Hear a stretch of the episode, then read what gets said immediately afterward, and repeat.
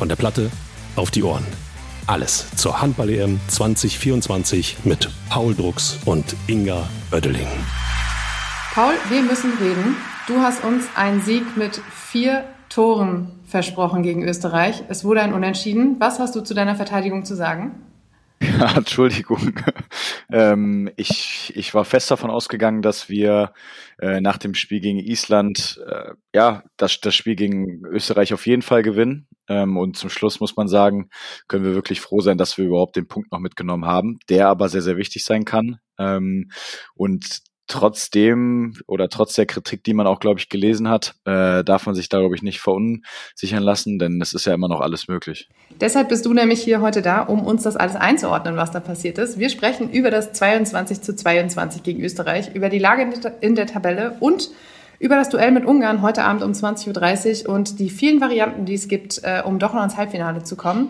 Kleiner Spoiler vorab, wir reden nicht über jede Variante, denn das würde den Zeitrahmen sprengen, nur über die eine einfachste. Aber nochmal auf das 22 gegen 22. Hat dich der Auftritt überrascht?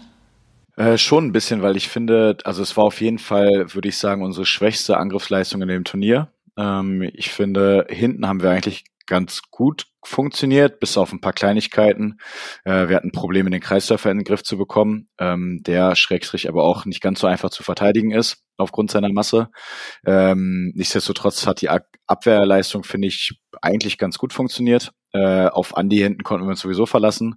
Der hat äh, nicht nur aus dem Spiel ein paar Dinger weggenommen, sondern auch die sieben Meter. da hat er, hat er äh, die Jungs aus Österreich das ein und andere Mal verzweifeln lassen. Ähm, ja, aber im Angriff, finde ich, haben wir uns erstaunlicherweise dann doch schwerer getan, als ich es vermutet hatte. 22 von 54 Abschlüssen haben nur den Weg ins Netz gefunden. Das ist eine Quote, die ausbaufähig ist, würden wir jetzt mal so sagen. Äh, mir hat auch so ein bisschen der, der Kampfgeist gegen Island gefehlt. Du hast auch gerade schon den Vergleich zum Island-Spiel ge gezogen und du hast auch gesagt, glücklich mit dem Punkt, weil am Ende hatte ich das Gefühl, waren es eher die Fehler der Österreicher, die dafür gesorgt haben, dass Deutschland noch einen Punkt mitnehmen konnte. Ja, definitiv. Wenn man sich die letzten zehn Minuten anguckt, ähm, muss man, glaube ich, sagen, also ich glaube, die Österreicher haben ja die letzten zehn Minuten gar kein Tor mehr gemacht ähm, oder fast zehn Minuten. Ähm, wir haben noch ein, zwei Aktionen zurückgepfiffen bekommen, die man, glaube ich, auch nicht in jedem Spiel bekommt. Da hat sicherlich die Heimkulisse und das Heimturnier auch noch äh, das Übrige dazu getan. Also da ähm, hatten wir überhaupt die Chance, noch mal ranzukommen. Äh, nichtsdestotrotz finde ich, ist das Problem, wir, wir kreieren uns ja sogar am Anfang noch recht, recht gute Chancen, haben viele Freie, die wir liegen lassen, verzweifeln das ein und andere Mal am Torhüter der Österreicher, der ja auch zu Recht zum, zum Spieler des Spiels gewählt wurde, also ähm, hat ja sensationell gut gehalten. Äh, nichtsdestotrotz fangen wir dann, glaube ich, so ein bisschen an nachzudenken. Ähm, wir rotieren relativ viel. Das heißt, äh, Alfred war, glaube ich, auch mit keiner so Aufstellung so, so richtig zufrieden. Da fehlte so ein bisschen die, die Beweglichkeit, die, ähm, die Schnelligkeit auch einfach. Äh, also wir haben viel zu oft den Ball untergenommen, getippt und sind ins Eins gegen Eins gegangen. Ähm, und da muss man sagen, auch jetzt ähm, durch, durch die Anzahl der Spiele, die Spieler werden natürlich müder und dann ist es auch gegen äh, aggressiv verteidigende Österreicher nicht ganz so einfach, da jeden Zweikampf zu gewinnen. Paul, wir haben äh, gestern schon gesagt, dass uns etliche Kilometer jetzt trennen. Du bist äh, in Fort, auf Forteventura im Trainingslager mit den Füchsen. Für etwaige Tonprobleme möchten wir uns an dieser Stelle entschuldigen, aber das ist nun mal auch der Distanz geschuldet. Umso besser, dass wir trotzdem eine Folge hinbekommen. Die Lage in der Tabelle, die ist jetzt, tja, recht eindeutig gerade Rang 4 mit drei Punkten. Ähm, Österreich und Ungarn davor mit vier Punkten jeweils. Frankreich marschiert vorweg mit sechs Punkten. Die sind gefühlt schon durch, oder? Ja, würde ich sagen. Äh, ich finde, was, was für uns äh, auf jeden Fall positiv ist, ist, dass die Österreicher jetzt gegen Frankreich spielen. Ähm, das heißt, die, die Franzosen, dadurch, dass sie ja noch nicht komplett durch sind, aber äh, da gehen wir mal von aus, dass sie das schaffen werden, werden, glaube ich, jetzt gegen Österreich nochmal auf jeden Fall alles reinlegen und das Spiel natürlich gewinnen wollen, was für uns aus deutscher Sicht natürlich positiv ist. Andersrum wäre es, glaube ich, ein bisschen schlechter. Ähm, aber ich glaube, da kann man sich, kann man sich, glaube ich, festlegen, dass die Franzosen das auf jeden Fall ins Halbfinale schaffen werden.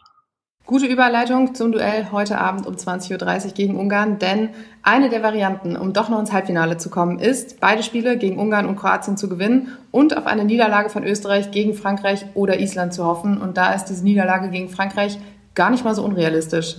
Ich glaube, das ist auf jeden Fall die realistischere, muss man ganz klar sagen. Äh, nichtsdestotrotz wird das für die Österreicher auch im letzten Spiel gegen die Isländer auch nicht einfach, weil das ist eine Mannschaft, die viel Kampfgeist hat, die auf jeden Fall das letzte Spiel äh, nochmal gewinnen will und sich, sich dann doch positiv aus dem Turnier verabschieden will.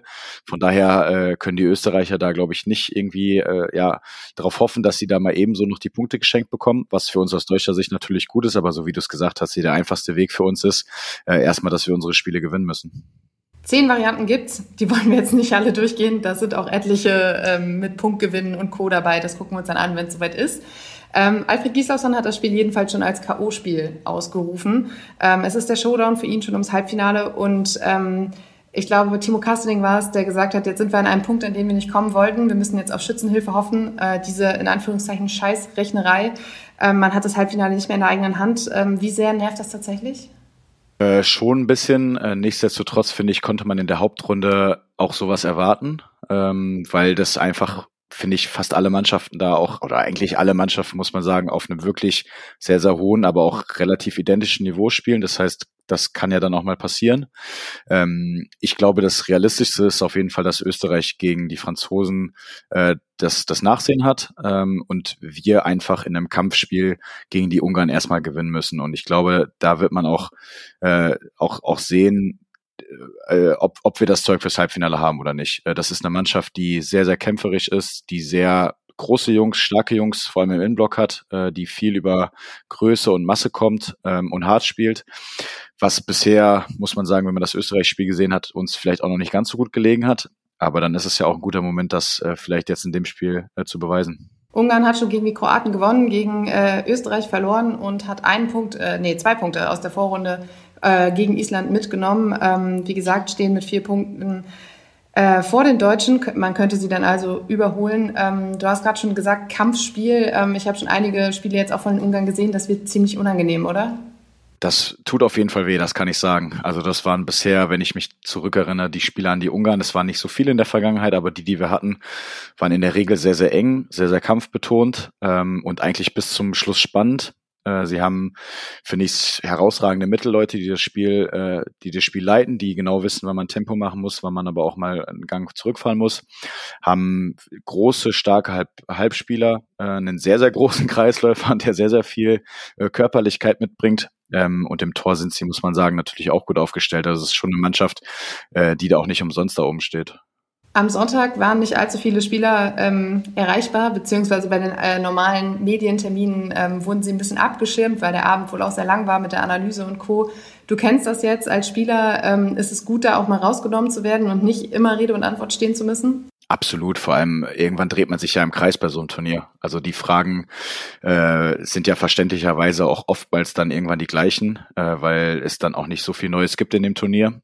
Und äh, das meiste wird ja relativ schnell nach dem Spiel sogar schon beantwortet. Äh, von daher ist es, glaube ich, auch ganz gut, wenn man die Spieler einfach dann mal in Ruhe lässt. Äh, äh, und jeder, hatten wir auch schon mal in der Folge, geht auch anders mit, mit so einer, ich, ist, ist ja nicht mal eine Niederlage gewesen, aber eine gefühlte Niederlage vielleicht, ähm, geht damit anders um.